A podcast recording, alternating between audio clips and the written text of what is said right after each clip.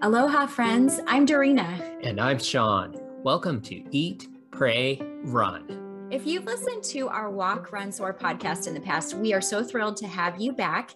And if you're new around here, welcome. Our podcast got a little makeover this summer, and you can count on the same refreshing interviews and encouraging reflections, but with a little bit of a twist. As we launch into season three, join us for an adventure chasing God's glory as we eat, pray, and run. Dorina and I are hosting conversations with athletes, artists, chefs, and authors about food, culture, books, and faith. This is a podcast about learning to chase God's glory in our everyday lives. You can expect a thoughtful quote, an engaging interview, and a little prayer.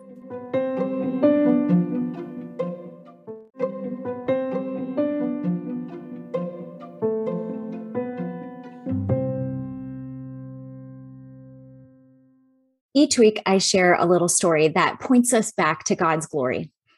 I was a voracious reader when I was young. Part of this was instigated by my mother, who was a teacher and read books aloud to my brother and me. She invited us to venture through the wardrobe into another world with Lucy, Edmund, Susan, and Peter. She made the poetry of Robert Frost come alive as we imagined those two roads that diverged in a yellow wood. And my favorite picture book when I was a child was a book called Nine Days to Christmas by Hall Ets, a Caldecott winner. In the early 80s, it was one of the few books that I could find that featured a girl with brown skin like mine and included rich cultural details. Although our family did not have Mexican roots, I was mesmerized by this book. It just transported me to another place that somehow felt like home. My mom had lived in Mexico and she affirmed the storyline of this book where a girl named Ceci is eagerly awaiting Las Posadas, the traditional nine day series of Christmas celebrations in her village. I remember I examined the illustrations and pored over the pages of that book again and again. I felt like I was going to the market with Ceci and her mother to select the biggest pinata we could find. I dreamed of becoming a children's book author one day and writing books like this one. I ended up pursuing a career in newspaper reporting and teaching, but one summer I found out about a class on writing children's books. I knew it was time to pursue my dream of writing for kids. And I eventually enrolled in the MFA program in children's literature at Hollins University. Through my graduate work, I had permission to spend hours in the library reading children's literature and writing stories. And in those years, I had my first baby girl with two more baby girls to come. I longed to write books for my own multiracial daughters and others that centered characters of color.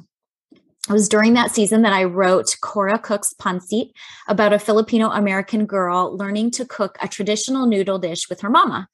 The book was a compilation of my own experiences growing up in the kitchen with my mama, my grandmas, and aunties, as well as the stories I had gathered of other Filipino American families in California's Central Valley, which is where I live today. I wanted kids to swirl the pancit noodles in the pot and smell the garlic and hear the hiss and sizzle of the onion sauteing. I tried for several years to get that book published, but continued to receive nice rejection letters. Editors and agents told me they liked the story, but the book was too niche to sell. In other words, stories about a specific cultural group like this one would be hard to market. One day, I received a phone call from an editor named Renee Ting, and she had just read my manuscript and she wanted to publish it. I almost dropped the phone.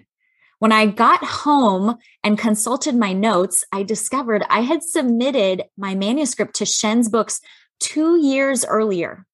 In a few months, I signed a contract with Shen's, and today that company is actually owned or an imprint of Lee and Low Books, one of the largest multicultural publishers in our country. I didn't have an agent, but Renee Ting ushered me through the publishing process. And my book baby, Cora Cooks Pancit, was born in June 2009 with illustrations by Kristi Valiant. Our book was awarded the Picture Book of the Year by the Asian American Librarians Association. We were invited to Washington, D.C. to receive the award and give speeches But, friends, the most magical part was meeting my illustrator, Kristi, in person and hearing more about her process in creating the beautiful illustrations for the book. Over the next decade, I read Cora Cook's Pancit aloud and spoke to schools up and down the state of California. And my greatest joy was seeing the faces of Filipino American students light up when they recognized the signature dish that represented their culture, pancit. On several occasions, I cooked pancit for classes. Students from all different cultures tasted it for the first time. And this was an open door to celebrate diversity and culture, to pivot away from the colorblind rhetoric that so often finds its way into education settings. Today, my Cora book is 11 years old and in her ninth printing. I like to think of her as a middle schooler now in this new season for publishing. My heart is so encouraged to see a mounting desire among publishers, schools, and readers for books about and for children of color. My youngest daughter, Zayla, is nine now, and she enjoys books like Colorful by Dorena Williamson, Different Like Me by Xochitl Dixon, My Breakfast with Jesus by Tina Cho, the Mindy Kim series by Lyla Lee, and Any Day with You by Mae Respicio, featuring kids that look like her. These books are not considered too niche, but regarded as an invitation to readers to learn from and about kids from multicultural backgrounds. If you're interested, you can check out episode two from this season, season three, for a conversation with some of these authors. Friends, we have tasted progress in publishing like an appetizer, but haven't been served the full meal quite yet. Representation still matters. And as an author, an educator, and a mother of three brave girls, I want to be part of serving up new dishes to add to that feast. Our family recently started a membership program called Global Glory Chasers. Each month, we focus on a specific country and curate a list of books, movies, music, and recipes so families can delve deeper into learning about different cultures together. And I believe that reading and listening to diverse stories can help shape all of us. Stories have the power to educate, instruct, and heal. And as a Christian, I look to Jesus as the best model for using stories to heal. Jesus was a storyteller. He brought the good news. He chose to share stories that represented and challenged the people who listened. He invited the marginalized to tell their stories. He didn't elevate the story of a tax collector over an abused woman or a Jew over a Gentile. Instead, he treated each narrative as precious and part of the whole story being written by God Himself. His stories resounded with love and forgiveness. Psalm 107 says, Let the redeemed of the Lord tell their story. Those he redeemed from the hand of the foe, those he gathered from the lands, from east and west, from north and south. These words are an invitation to tell our stories. The Israelites continued to tell the story of how God restored them from captivity. Jesus told stories that would shape our understanding of his Father's kingdom. And we are called to tell our stories today. When we have fuller representation of stories by God's image bearers, we experience a more dynamic narrative of who God is and the work he is doing in our world join me as we explore this topic a little bit more. And if you'd like a copy of this reflection on how representation matters in children's literature, you can hop over to my blog at www.dorinagilmore.com.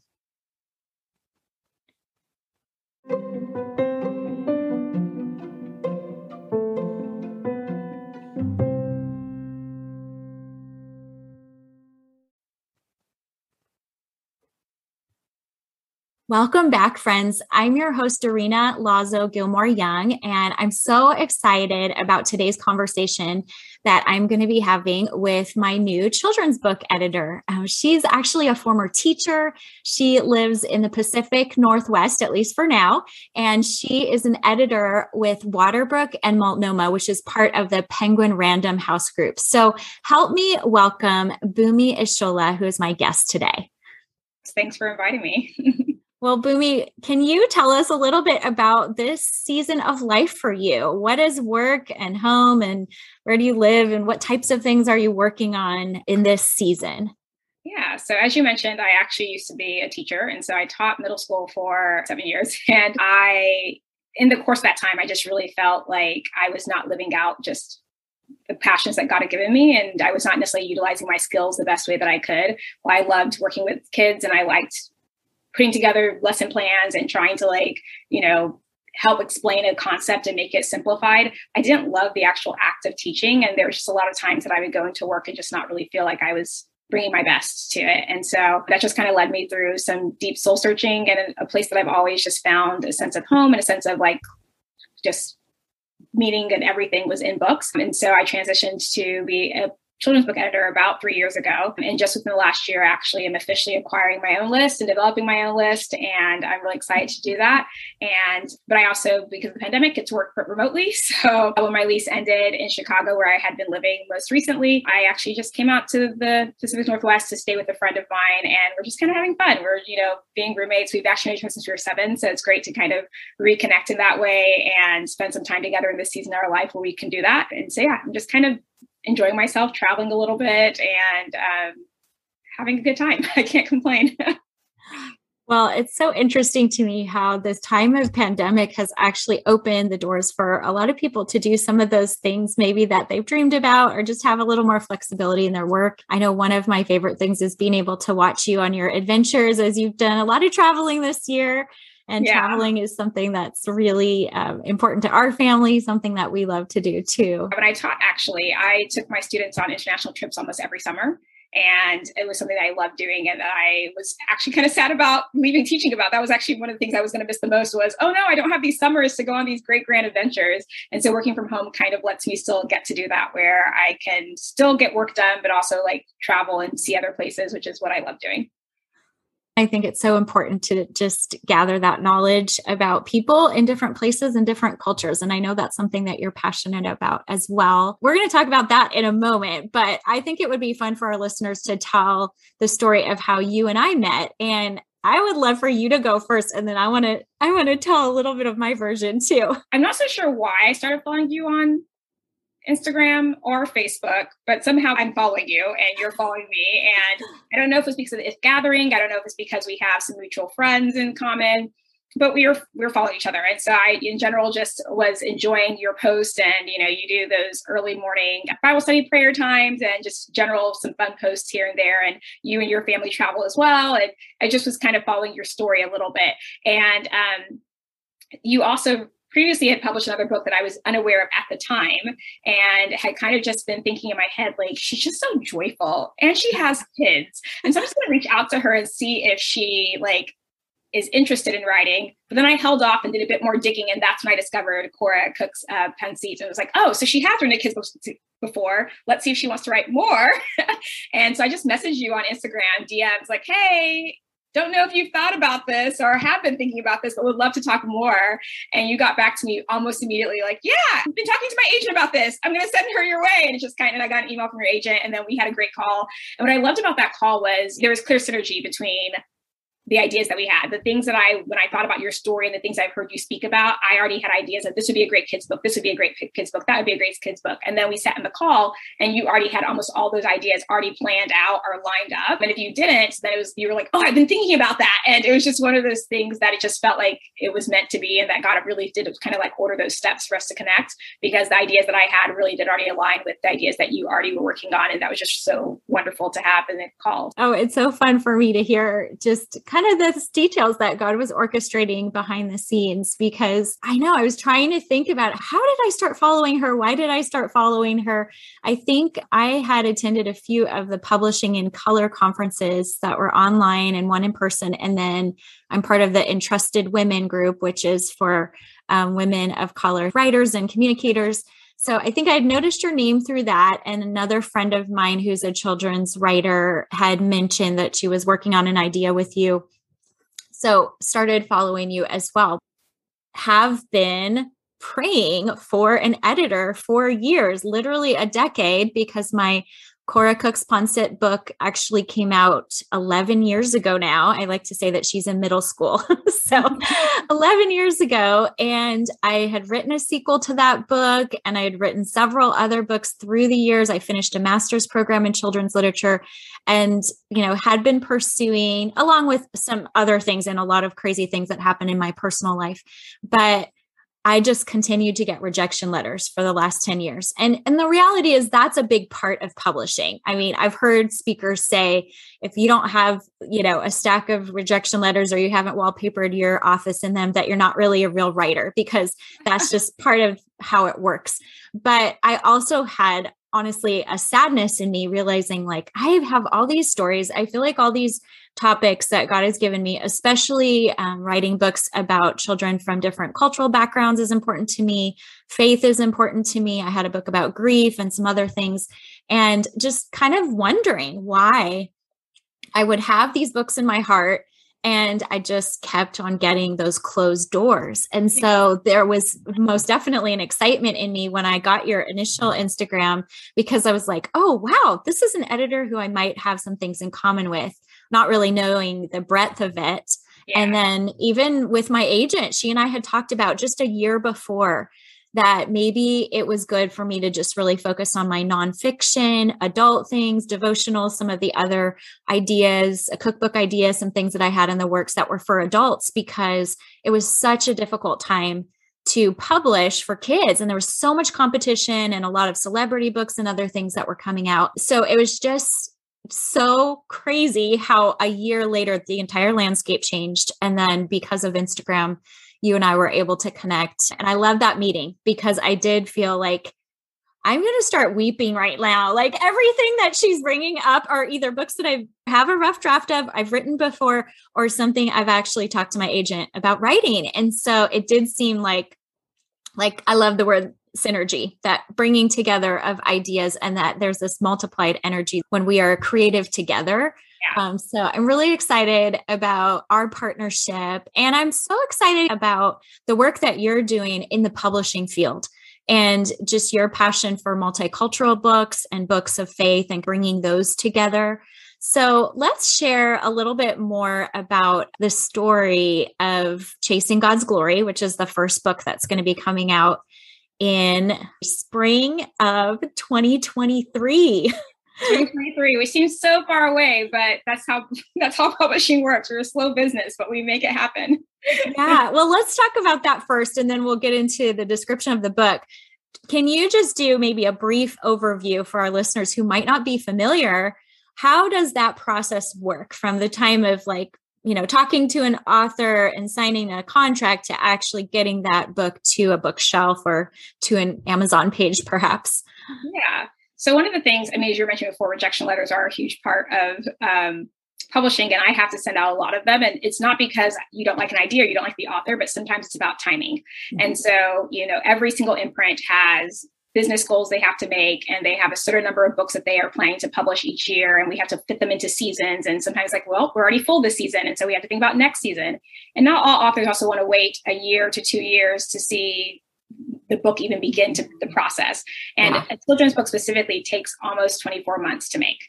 And sometimes wow. you can do it faster, but if you want really good quality and you want to make sure that everybody's not working overtime hours and you know yeah. pushing themselves to the max then you want to give that space. And so once we acquire the book we kind of decide what season it's going into. We try to base that based on like opportunities that we see. Sometimes it doesn't really matter. A book can come out at any time but sometimes there's something that's very specifically tied to it. it's a christmas book. It's a easter book. It's a back to school book and there's a reason why you might place it in one season versus the other. With chasing god's glory it's uh, you know a book about family but also like city and celebration. And, there's a it's a lot of outdoor moments that we definitely felt that a spring summer book would be the best for that placement because just even visually, that's what families would be doing and thinking about. And so we wanted to make sure that we thought about like one of those seasons as the prime opportunity for it. And you know, then we kind of like look for an illustrator and the process of looking for an illustrator could take longer than you want it to sometimes. A lot of really great illustrators are being booked out two, three years in advance sometimes now, mm-hmm. um, especially if you're looking for a BIPOC illustrator, which is what we wanted because the story you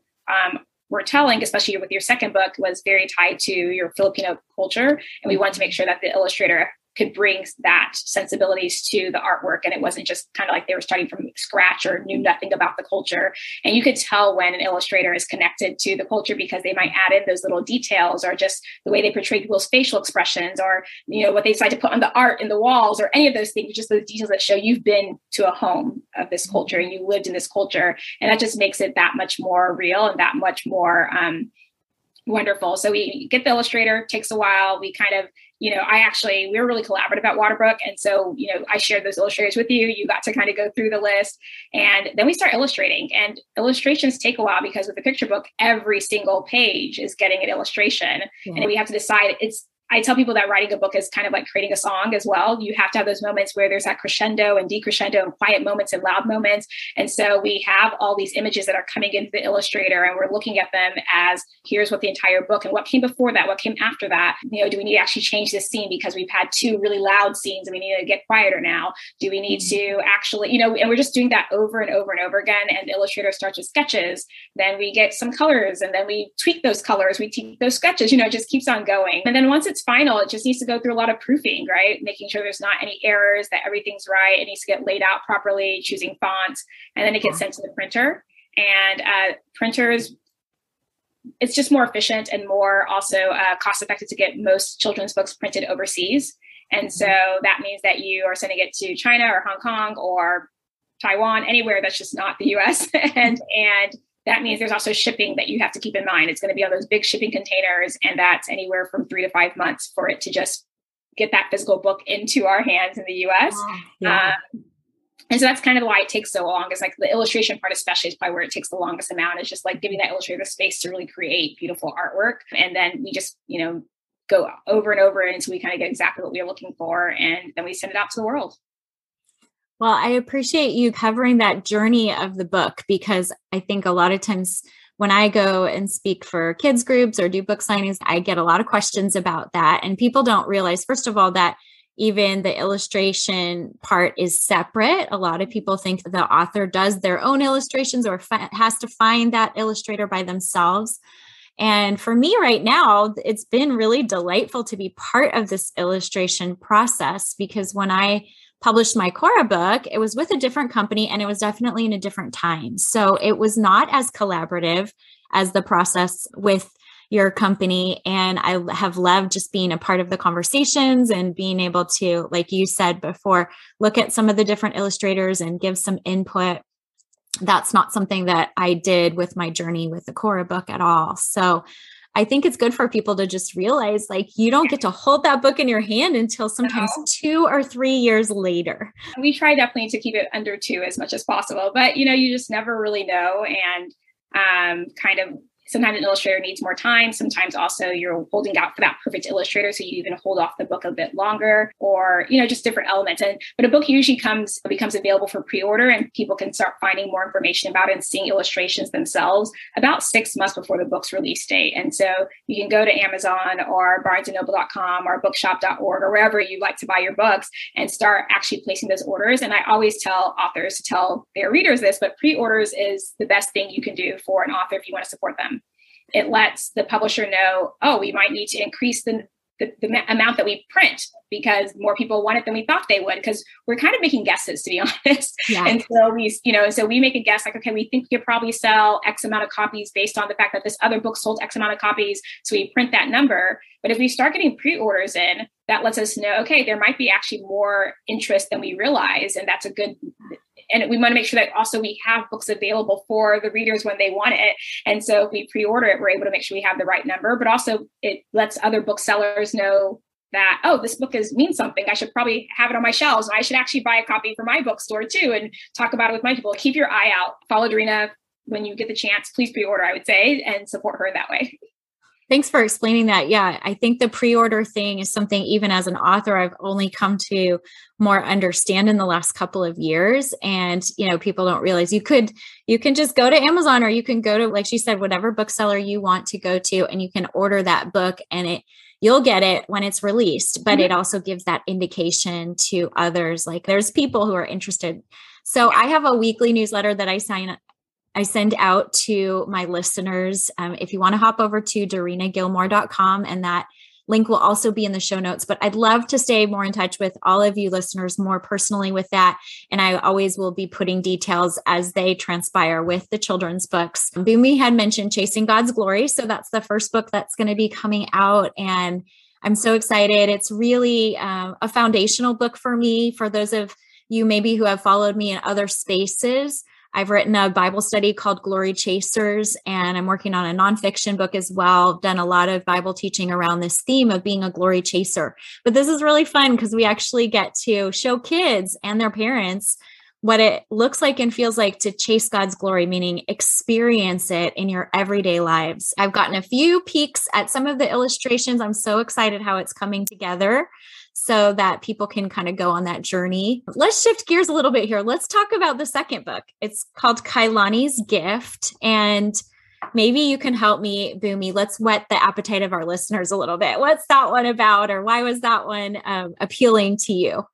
Yeah, so this one does not have any explicit faith content in the same way Chasing God's Glory does. And that was still intriguing to me for a couple different reasons. One, I do think that as American Christians, we kind of have really kind of whitewashed faith in a sense where we see faith as a very as a monolith. And a lot of times when you go to some churches or you're especially if you're even sometimes multi-ethnic communities, it really is, you know, one culture with different faces there. And it was really important to me to really honestly show that God ultimately has blessed us everybody in the world with culture and with mm-hmm. different ways to express their understanding of him and love and compassion and all these different things and i think it's important that we see that and that we're able to celebrate culture as part of his uh, creativity just as much as we celebrate nature or the way that we celebrate actual artwork that we should celebrate culture too and so while the content itself was not specifically talking about god i thought it was just such a beautiful story it's about a girl named kailani who wants to learn this traditional filipino dance because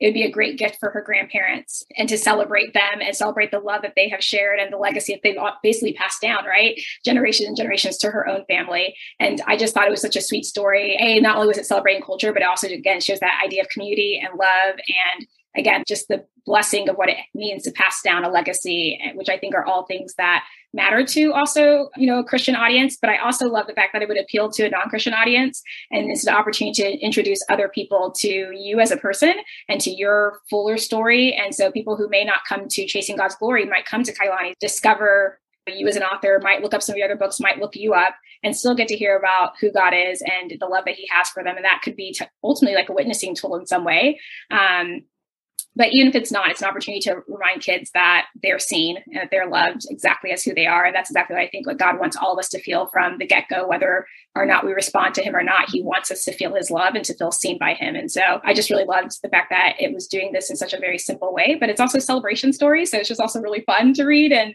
to mm-hmm. see like the celebration between families in that way. Oh, this is so fun. See, I'm learning more details from you that I didn't even know before. So some of that um, backstory, I think, is just really good for the, the listeners to hear and then even for me to hear. So, I want to just also share that Kailani's Gift was originally written as a sequel to my Cora Cook's Pancit book. And my original editor, which that imprint or that company got bought out by a larger company, Lee and Low Books, and now is an imprint. My original editor, uh, Renee Ting, had asked me if I would write a sequel for Cora so there's been lots of different versions of this book and edits through the years. And literally, I wrote it 11 years ago.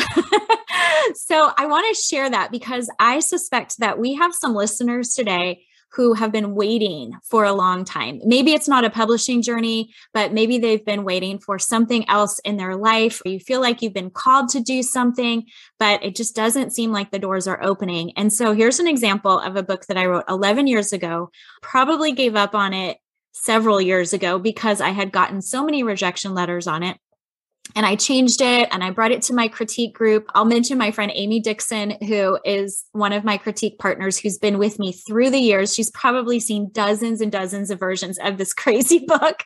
And so I feel like it's as much her book as mine because she's encouraged me so much along the way. But that is part of the journey of books too, is that they morph and they change and now is that just right moment. It's the for such a time as this, to quote out of the book of Esther, that right now we're going to you know, bring this book to life. Well, actually, it releases in 2024. So let me be clear that it won't be in our hands for a couple of years, but it's already in the works and illustration and that process is in the works.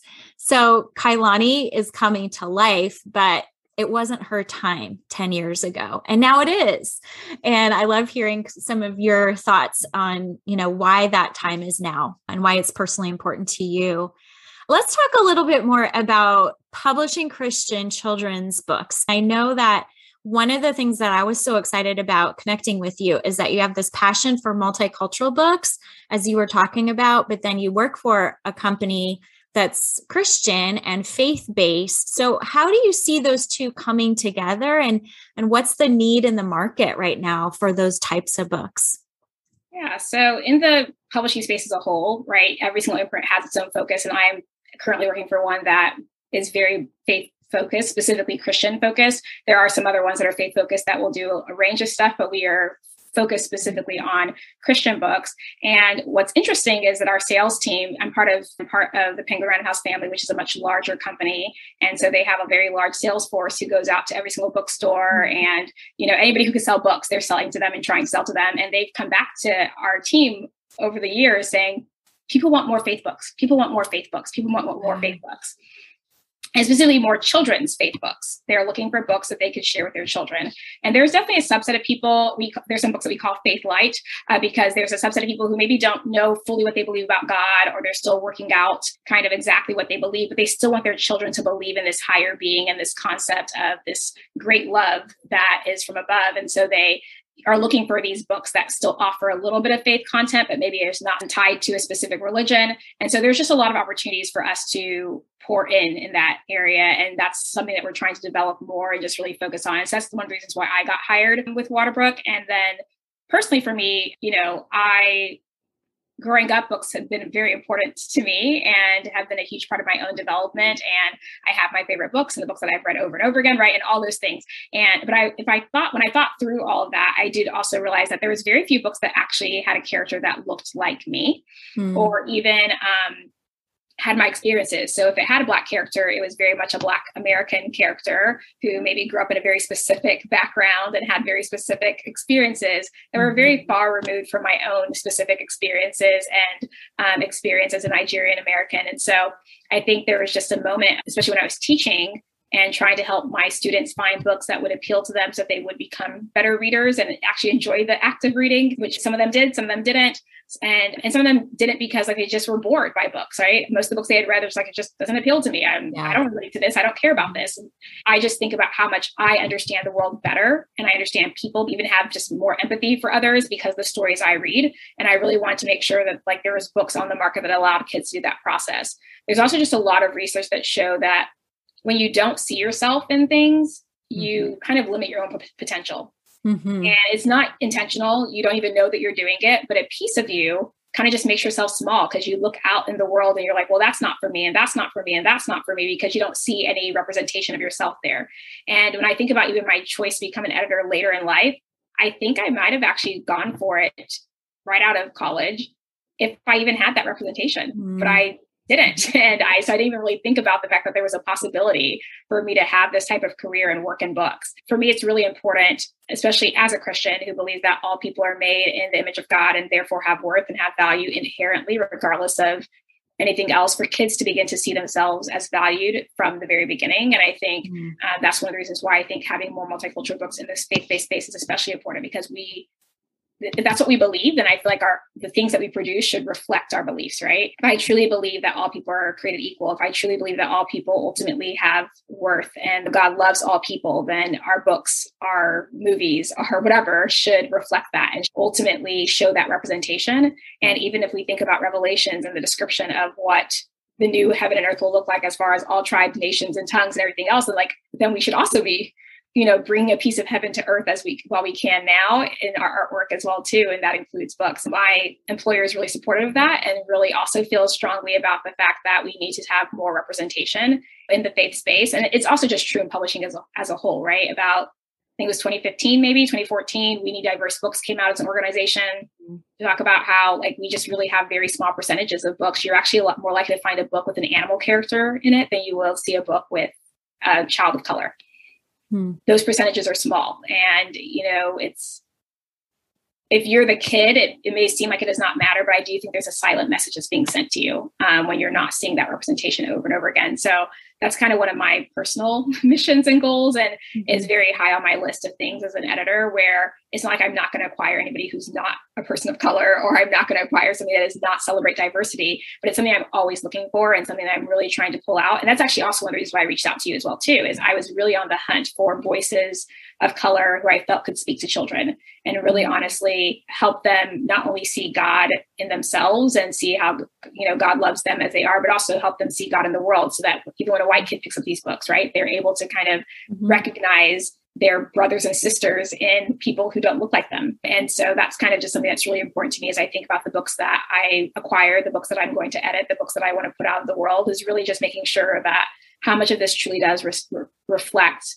what God um, says about his people and says about his children. If we can have kids understand that message as young as possible and just really feel loved and seen by God and as early as possible, then I think it just makes the rest of their life that much more uh, beautiful. It's just easier to hear that message when you're older if you already kind of know it in your core mm-hmm. from the beginning, right? I'm so glad you shared that. You know, it's so powerful for me because I think about my journey even when I was kid and I was a voracious reader. I was privileged to have a mom who was a teacher. And so she was the one always giving me really good books and reading to me at night and reciting poetry.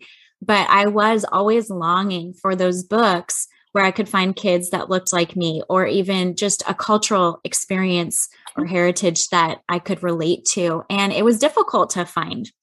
And I grew up in the 90s, you know, a little bit in the 80s and the 90s. And there was a little surge at at one point i think for multicultural books that didn't really last super long in publishing but it became a passion of mine similar to yours because as I was growing up, I was looking for those books. I was longing for those books.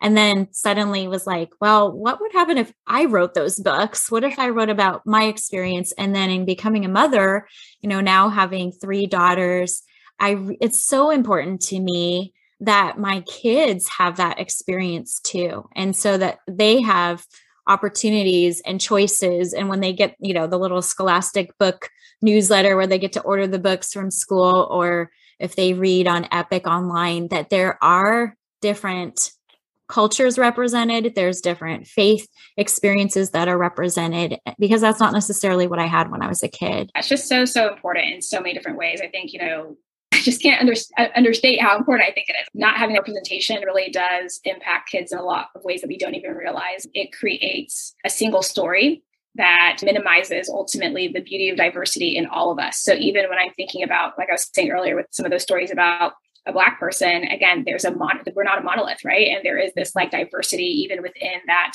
racial group that at the moment, if you went to a bookstore, you might only think that Black people do three things or something because it's still not as many yeah. stories out there as possible. But when I think about a white person, I can think about a million and one things they can be and do and see and everything because there's been books all around about all the different possibilities. Even with fantasy and sci-fi, I remember a very funny story of my cousin when we were having um, her baby shower she had a mermaid theme because we knew it was a girl and uh, we had decided to have a little black mermaid on it and her mom's first comment was like mermaids aren't black? Why do you have a black mermaid? And like completely was just like very stressed out about this.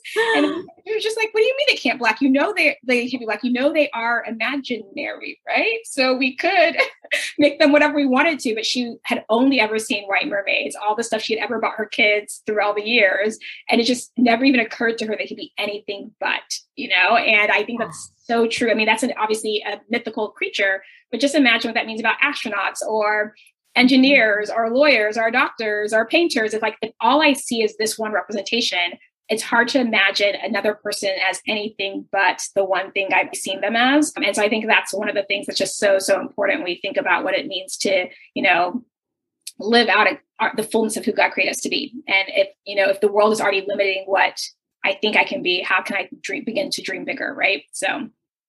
Oh, that's so good. Okay, now I'm getting more book ideas as you're talking. good, good, because I want them. One of the things too that you mentioned is that you're Nigerian American, and I'd love it if you could share a little bit about that as well. Before I was born, my dad uh, came to the U.S. for just more education, um, and he came sometime in the early '80s by himself.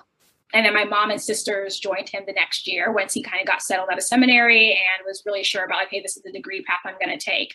And um, so that was like 83, 84. And then I was born the next year in 85. I just let you guys all know my age, whatever. And, and, you know, and then my brother actually was born as well, too, here in the US. And so we were growing up um, in Fort Worth, Texas. That's where my dad went to a seminary. And literally two weeks after he got his PhD, he's like, okay, so we're going back to Nigeria and we were on a plane and we were moving. I knew it was happening two weeks before the two weeks, but the wow. date was set exactly two weeks after he got his PhD. And so we packed up our lives and moved back to Nigeria, which is home for him and ultimately home for my mom. And that's so that's ultimately where they were returning to this that being here was always temporary in their minds and they just weren't obviously putting on hold their family just because it was temporary. And so we lived in nigeria. I want i specifically lived in nigeria for about six years all of my elementary all of my middle school and then i came back for high school. And part of that just was um, when we moved to Nigeria in ni- late 92, early 93, it was actually still underneath the dictatorship. And there was still a lot of political um, instability that was happening the entire time that we lived there. And we definitely lived in a pretty safe town and safe compound situation that we were never um, personally feel it necessarily in danger, but it was not necessarily the most stable. And so when it came to like education and school, there's just more opportunities here. And at the end of the day, I'm a US citizen. My sisters had green cards. They're now US citizens too. Like we had the, the ability to come back and have school here. So we actually all came back for high school, and my siblings and I are all still here and like live, work here. Um, both my sisters are married, although they both married Nigerian immigrants themselves. And so we're raising little Nigerians. And we, you know, that's a huge part of just my own culture and heritage and my identity. My dad actually started a church the year I was born in the US. That was an African mission. And, you know, he and my uncle did it together and they went through the phone book and basically like if a name sounded African, they called them up and said, Hey, do you want to come to church? You know, and end up starting the church that way. So I grew up with a very large Nigerian community. Those people are still actually like my cousins to me. I call them my cousins. They're my closest friends still. And, you know, their parents are like my, I consider my aunts and uncles. And, you know, even when we came back for high school, we returned back to that church. And so it's just kind of one of those things that's always been a huge part of my own community. And so while I was born in the US, I still highly identified as a Nigerian, but I'm also American. And if I was Nigeria, they would definitely call me what they call Americana because I'm definitely Americanized compared to some of them as far as cultural choices, my food choices, my clothing choices, right? And I guess I'm a third culture kid in some ways in that way. So while my parents themselves were missionaries, I just have always lived between these two cultures. And yeah, it's just my life. Well, thanks for giving us a little bit of your history and, and that cultural journey for you. I think it just always helps us to get a fuller picture of people's stories when we ask about their cultural background. And you did bring up food. So, in my last question here, because I know we're sort of running out of time, I have to ask you about food because we are the Eat, Pray, Run podcast. And I'm wondering if you could share something that is maybe a favorite Nigerian food you like to eat. Yeah. So, I mean, Nigerians are eat a variety of things, but rice is something that like never gets old for a Nigerian. We have jollof rice. We also have fried rice. And I love both of those and we'll eat, can eat them every day. No questions asked. I actually just celebrate my birthday. And that's the, what we decided to make was jollof rice and uh, fried rice. And we also have a lot of fried plantain, which we call dodo that I love. And we also have like some cultural food with like yams and other things that people tend to eat as well. But I'm definitely a rice girl, non no questions asked any day, anytime. I'll eat rice and breakfast, lunch, dinner. Don't don't care. I'm happy. what are the details of jollof rice? Like what goes into that? What makes it unique? So it's basically a rice that is boiled in tomato like a tomato stew and paste. So it becomes this really red rice. Mm-hmm. And, you know, there's obviously peppers and onions and other things that um, add to the flavor of the, the flavor profile of it. If it's cooked like on an outdoor fire with a like the cast iron, like pot type situation, also gets this nice smoky feel and taste to it as well, too, which is delightful. And then like you could eat with any sort of meat. So Nigerians eat goat meat, beef, chicken. People will eat any kind of meat to be honest, but those are probably the three most popular ones. Uh-huh. And uh-huh. you'll oftentimes have fried plantain with it or roasted plantain or something else. It's basically a stewed, like, you know, tomato stew type base that like is cooked into that rice. Oh, it sounds amazing. I'm going to try not to drool on myself here as I'm thinking about it. Thank you so much. not as spicy as you want. So it's kind of like what can you tolerate? Go. I appreciate you sharing a little bit about that too, because I think our food identity is important. It's a part of our culture. And you can tell that from what I write about as well. yep. I mean, so, food is yummy. I mean, also food gathers people, right? Food means there's a celebration, even if it's just like the three of us at a table at the like when you're breaking bread to people, you cannot not be happy. And it's just such a beautiful way that we can, I think, experience God's glory. We can experience it through the ingredients and the colors, but also, like you said, gathering, community, conversation. We can have conversations about faith. But even if our conversation isn't about that, I think that we can glorify and experience that image bearer in each other when we sit down at the table together. I have to tell our listeners, I had the privilege of inviting Bunmi to my table just a couple of weeks ago. She was traveling through California. And so we got to serve some Filipino food to her, and she got to meet my kids and my husband. So that was really special for us to have you at our table. It was awesome for me. It was definitely a highlight of my travels for sure. Well, we are out of time for today. I feel like I could talk to you for hours more, but I just want to ask how can people follow you or support you? What's the best way to see what you're up to?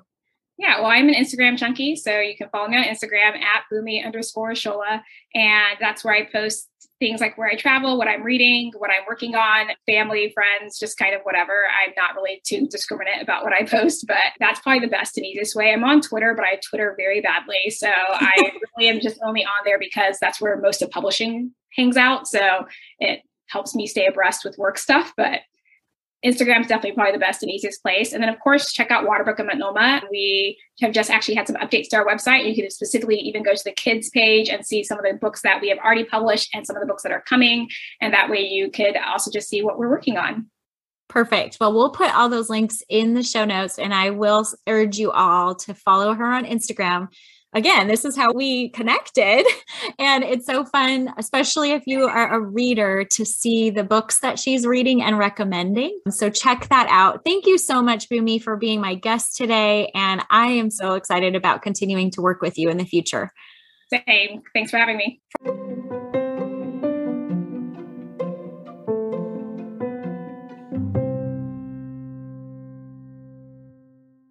Friends, wasn't that an inspiring conversation with Bunmi? I love listening to her talk about her passions and her experiences being a teacher and also growing up in Nigeria and here in the US. I want to take a few minutes now to just pray for her and some of the things that we talked about in this interview today. Will you join me? Dear God, we thank you that we had the privilege of sitting down for this conversation today. We thank you for the work that is happening in children's book publishing. And we pray over the future of this publishing industry. We pray for more books that represent children from all different cultures that were created in your image, God. We pray for Bunmi and her work as an editor as she acquires stories and helps them come to life. I pray that you would give her strength and energy and inspiration for the work that you've called her to. And Lord, we pray for each person who might be listening today. We pray that they would be able to experience your glory in new ways. God, would you show yourself to us, whether it's through the pages of a book or specifically through the Bible, whether it be through creation or in conversation with other image bearers. We're so grateful for the sacrifice of your son, Jesus, and for the ways that he invites us into story. And I just pray this in Jesus' precious name. Amen.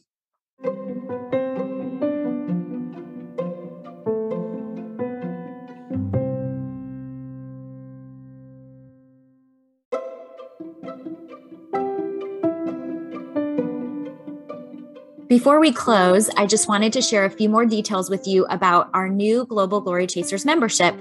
This membership is for the parent or educator who longs to make learning interesting and relevant for kids.